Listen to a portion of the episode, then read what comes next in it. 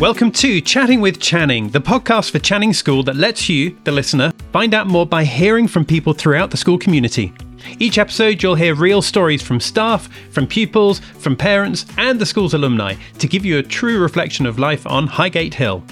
In this episode, we're speaking to Catherine Budgett Meakin. She left the school back in 1964, so life back then will have been, in some ways, very different to life in 2022 and 2023. We find out some of her memories of school life, what that's like when these memories are mixed with life today in school, and how the school prepared her for life after Channing, something that's so important today. So, for all that and for much more, come with me now as Arabella speaks to Catherine Budgett Meakin. Well, hello. I'm joined today by Catherine Budgett Meakin, who has just released a book. But also, I just want to hear a little bit more about your life when you were at Channing. So, delving back into your day, when were you at Channing? And perhaps have you got a favourite memory? I came here when I was 11 in 1957 and I left in 1964 after A level. So I had seven years here. I loved being at school. I was very happy here. I don't think it did as well as I would have liked academically. I think I wasn't pushed enough, and I think I was a lazy child and easily distracted. So it's a six of one and half a dozen the other. But I was very happy here. I loved the sport. I loved my my friends are very important to me, mm-hmm. and I enjoyed seeing a musical and choir and all those things very different school. And I was about to ask that actually because I think it'd be interesting to find out why did your parents send you to Channing? What was it had prompted them? Well, I didn't come till till secondary school. I'd been to a local school in Highgate, Northern Heights, and then I went to Henrietta Barnett. And uh, though I passed my 11 plus, I think they decided that it would be good for me to be able within walking distance because I, I grew up in Highgate, came here when I was two. Wow, gosh. I mean, it's amazing as you think about that and as you say about how different the school is now. So, when you came back recently, I think you mentioned for the AGM, what does it feel like when you walk around Channing now? What type of, how are your memories mixed with your experiences? Well, I've, I've seen it in transition for a very long time because I was a governor for 23 years. Okay. So I came back as a governor in 1990 till 2013 with Isabel Raphael, who had taught me. She took me through O and A level Latin here, uh, and then went off and did other things, then came back as head. And she invited me to be a governor, and I felt suddenly really rather grown up at last. And so I've seen the transition uh, over the years, and I've had a lot to do with the school. And I've been involved with the CBM Award, which I set up in the school in 2000, which is an environmental prize and is about to be uh, reworked and revived, um, I hope, this coming academic year. Actually, for those people listening who probably don't know much about the CBM, but also maybe about your interest as well, why was it something that you thought was important? And maybe you want to tell us a little bit more about what it was when it first started. Well, I've been an environmentalist since, I suppose, when I read Silent Spring when I was still at school. So that's a very long time ago. But specifically since 1980, when my husband and I, we were living in Balham and we put a solar panel on our roof in 1980. So I've been aware of the threat of cl- runaway climate change for a very long time, very involved with it. My husband, even more so, passionately. And I've been involved in various ways. I worked for um, Intermediate Technology Development Group, which is a third world charity now called the Global South, for 15 years, and that had an environmental aspect as well. Um, but I've been increasingly concerned about the climate emergency, as I think we should now call it. It is absolutely terrifying. And I was listening to a, a Guardian journalist talking about the COP meeting, which is still going on, and how absolutely disastrous it is because the rich countries are simply doing very, very little to reverse the terrible trend. My generation will be long gone but future generations, the children who are at Channing, their grandchildren, are going to face a world which is almost intolerable and that is immoral that we've not done anything about it. And so uh, for you obviously and it's be interesting to find out like what was the sort of first thing that kind of took you into that? But as you say speaking to the young people at Channing today, the girls, what is your message for them that you're really trying to sort of get them fired up about? I mean, obviously, you've mentioned lots of things, but it'd be lovely to hear a little bit about that. I do think that they need to work on their parents. I mean, the children at Channing uh, come from well heeled households, and their consumption patterns are almost certainly completely unsustainable the way that they have their holidays, the cars that they drive, the way that they consume. And I think actually that is the key that our economic system encourages us to have more and more and more. And actually, what we ought to be having is less and less and less of everything. And how does the CBM prize then actually help deliver that message or prepare them? It's now only in year seven. Um, it's going through some transition at the moment. Uh, but what, when I set it up in 2000, that was when Elizabeth Radice was here. I was very keen that the the girls worked with each other in teams, so it wasn't a, a single thing; it was a team thing, and that they had to present their findings in some way. So it wasn't just writing essays, it was working together and then presenting. And the topics that have been taken over, you know, the years, things like sustainable transport, food, um, all sorts of things. You can imagine the sort of range of things that kids can get their, their teeth into. Buildings, the kind of buildings that we live in, you know, technologies, solar panels, and all the rest of it. And actually, an incredible opportunity, isn't it? Because as we say, education is the fundamental thing as we want to prepare young people for tomorrow's future and getting them to actually be engaged, but also not impose it, but getting them to ask questions. So, when you were at school, what, what did you do after you left Channing? Well, I left with rather indifferent A levels and not a clue about what I wanted to do. Wasn't even sure that I wanted to go to university. And I went off to Paris um, for a few months. And then, in the beginning of when I was still, I was 18 and a half, I went as a volunteer to what was then called an approved school up in Yorkshire, run by the Salvation Army. And this was for girls who had got in trouble with the police and were, in a sense, in a junior prison, if you like and they were 15 to 18 and I was 18 so we were really the same sort of age and their life experiences and mine were like on different planets. And it woke me up to the reality of how lucky I had been. It changed me radically, and everything else that I've done since then is informed by that experience in 1965. So I came back and pulled myself together and thought, well, I've got to get a university education and change the world. I'm going to make everything better. Of course, I haven't done a thing, but I have continued to try. Yeah. Okay. Well, I, you know, I don't don't say that, Catherine, because you know I know you've done a huge amount, but I think that's incredible, isn't it? Because so often huge events in our life are triggered, aren't they, by something small that we didn't realize to step into, to actually go and work in that school. What was the little step that made you go to that school? Was someone suggested it, or I went to a meeting in on Highgate Hill, and I can still picture the the sofa where I was sitting, and somebody came from community service volunteers and talked about it, and it was like a light bulb. That's what I'm going to do. So I applied to them. I was accepted. Then I was interviewed by the because it was run by the Salvation Army. So an interview by the Salvation Army, and I knew nothing about them. So that was another eye opener. And uh, off I went that march um, up to Yorkshire, and uh, I mean, I want, I had some difficult times because I hadn't a clue how to deal with these girls, and they. Uh, I remember sitting the first morning at breakfast with two girl, two Geordie girls, and I couldn't understand a word they were saying. And I kept saying, "Sorry, sorry, could you could you repeat that?" And I just didn't. I kept my ear was completely not tuned in. Um, anyway, I learned, I got better at it. I made mistakes and I got better. And when I left, I had absolutely, it was like a love affair. I really didn't want to leave. I just had a wonderful time. The staff were wonderful. They were very tolerant of me and very welcoming of me. And some of the girls. I wrote it all up. I'm such a writer. Oh, I really? wrote it. I've got the notes about all the girls, and I came across the notebook recently, and that's extraordinary that I've got it all recorded. Gosh, what a, what a memory as well, and probably like sort of like a time capsule of a part yeah. of your life. I mean, I know you mentioned your maybe indifferent academic results, but obviously there's a huge amount that the Salvation Army in their interview saw in you as a person.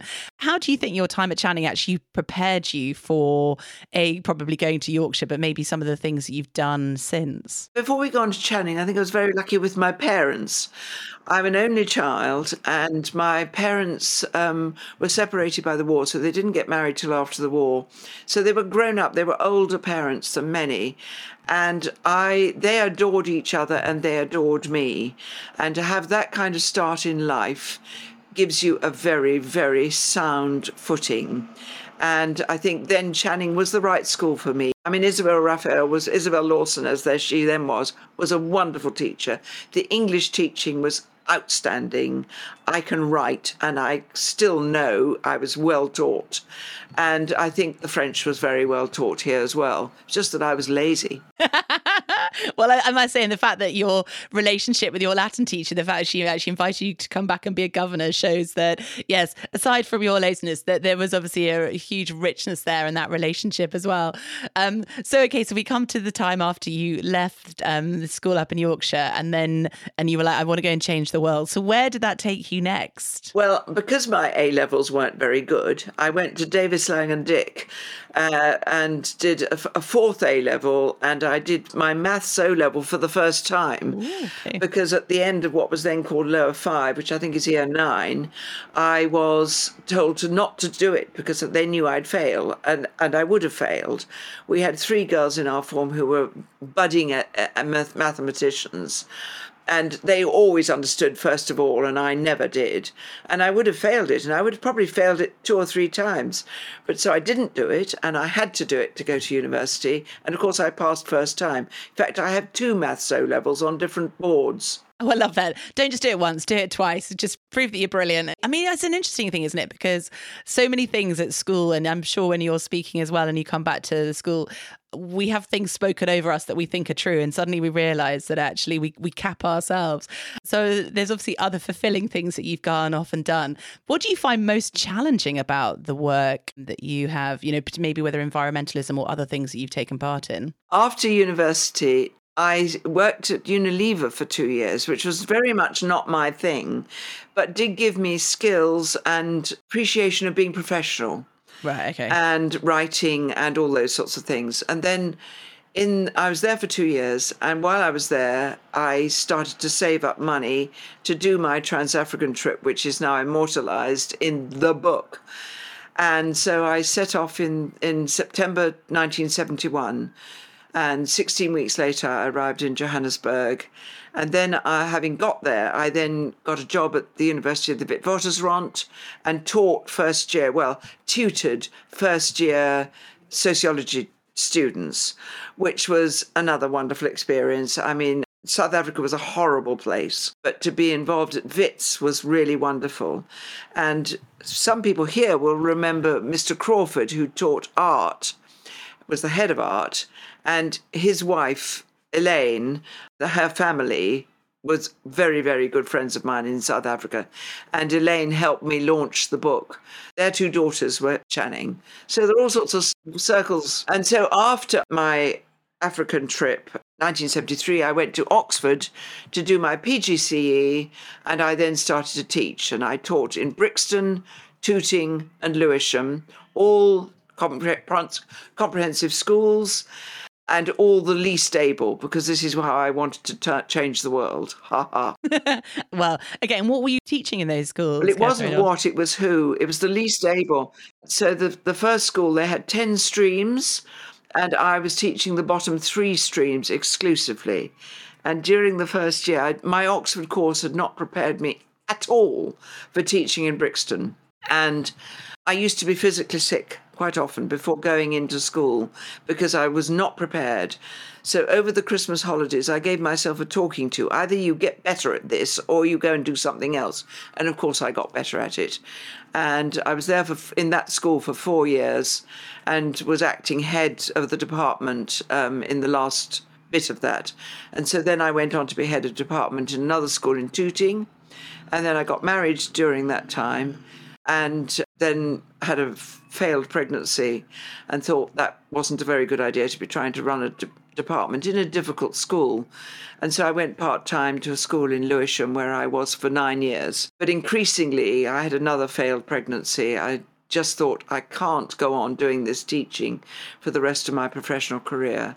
And so I started as a one day a week volunteer for the charity Intermediate Technology, which is now called Practical Action. And that was the best thing that I've ever done in my life. It was just wonderful. Clever, bright, sparky, radical, angry people.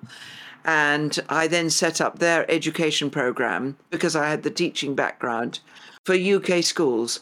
And I am inordinately proud of what we did and how it then developed.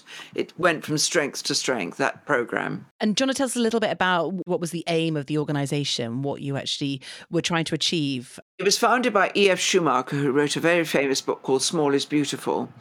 And the motto of the organization was find out what people are doing and help them to do it better.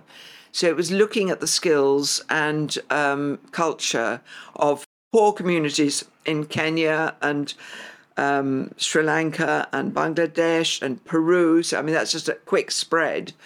And so it was working with existing skills and improving their technology in order to enable people to earn a living. So it was entrepreneurial in a way, but it was also improving their technologies with them, not for them, but with them. Amazing opportunity. And I think also very foresighted as well, because long term development action at the time was often, as you say, was kind of that top down sent over from other countries rather than working with communities themselves. So, obviously, your experience when you went overland from London, I'd love to hear a little bit more about the inspiration about why you've written this book now. But traveling through, I suppose you probably experienced and you saw a huge amount of things which would have also fed your thinking and your ideas as well. Yes, I did one of my courses at the university was anthropology, and I think that gave me a, an instinctive interest in the peoples through which whose countries we've traveled through. And I honestly, lots of the people on my truck were wanting to just to visit animals in East Africa. I'm very pleased to have been to a game park or two, but actually, I was much more interested in the clothes people were wearing, the houses they were living in, their reaction to us, all of that sociological, anthropological stuff was really what informed my interest in the whole trip. Wow.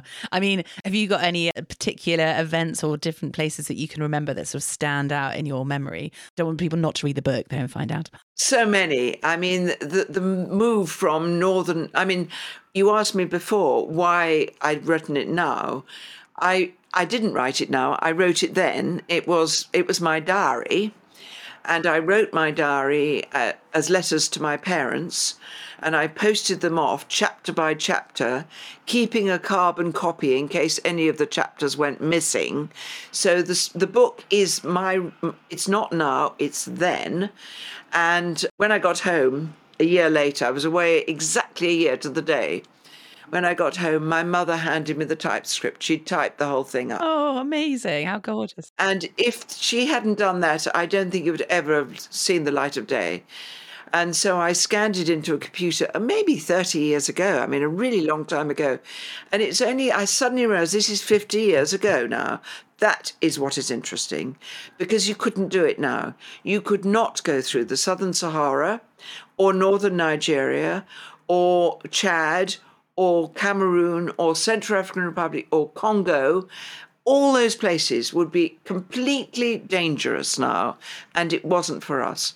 And I feel incredibly privileged to have done it then with a bunch. I mean, we were innocents, and I say this in my in my introduction.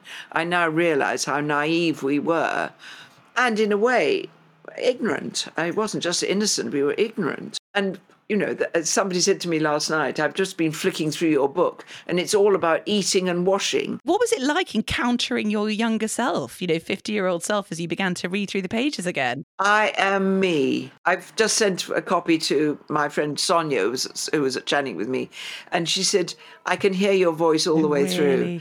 And I, I'm the same person. I'm absolutely the same person. Oh, amazing. Yeah. You've obviously mentioned how some of these countries are incredibly dangerous, like as you mentioned, Congo, Chad, Southern Sahara.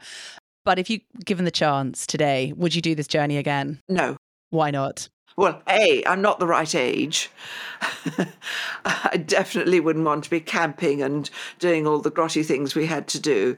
No, it was a it was a journey for young people, and we were all young people. We were all. I was 25. We were all about that age, and I think it's not not a thing for older people to do. Yeah, totally. And how might this trip perhaps have acted as a catalyst for your environmentalism? I think it fed into what was already there. I mean, after all, I'd, my degree was sociology. I mean, I was very interested in that sort of world.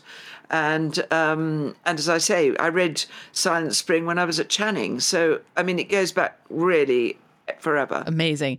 And if you're when you're speaking to the girls today at Channing, you know, what small change are you encouraging them to make to help protect the environment or to think more about their place in the world? I think that's a really difficult one because I really want to be very challenging. I mean, people going on long long haul trips from school, I don't think is right. I don't think, I mean, I think you can go to Europe and you can do it all by train, but people shouldn't be flying. I mean, I think there's an argument for people whose family is the other side of the world, and there are might be arguments for some conferences, but perhaps not even that much. We all know Zoom has changed our world. I just think that the thoughtless consumption of everything energy, food, fuel is just unsustainable. And it's tough stuff. This is this means a change completely in lifestyle if the futures of these children's grandchildren is to be secured. Well, thank you, because I think there's no point skirting around the issue, is there? And that that is what we are here to talk about. And you know, I know that Channing is very passionate about preparing girls for the future and to take their place in society. So, you know, as we come to close, thank you so much. It's been a real pleasure speaking with you today. I would be happy to talk to the Channing Association about this stuff if they ever wanted me, because actually it's the parents you need to get to. to well, and, and of course, and and it's, it's it's got to be all of us together, hasn't it? Yeah. So you mentioned that you are still in touch with some of your friends from Channing days. Do you still have a lot of friends that you kind of meet up with and talk about school days with? Well, last year I was the editor and illustrator of a book which is in the school about what has happened to us since we left Channing.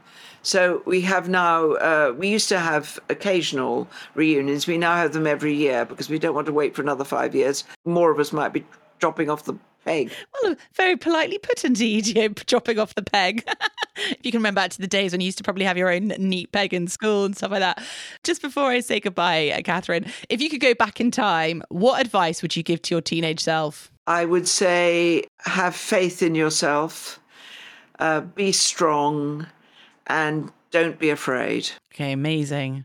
Well, I wish you all the best and thank you so much. And for those people who are going to read your book and find out and hear your voice as they read Overland from London to Johannesburg in 1971, it will be an incredible privilege. And particularly as we have this conversation going on at the moment and thinking about what we can do for the future. So thank you. Okay. Bye. So that was Catherine Budgett Meakin, who left the school nearly 60 years ago. How incredible to hear her stories. Catherine, I know you'll be listening, so thank you for spending the time and sharing all of this with us today. Now, our next episode is coming out soon, but in the meantime, thank you for listening to this one. Don't forget to follow or subscribe so you can stay in touch, and we look forward to seeing you next time. Bye for now.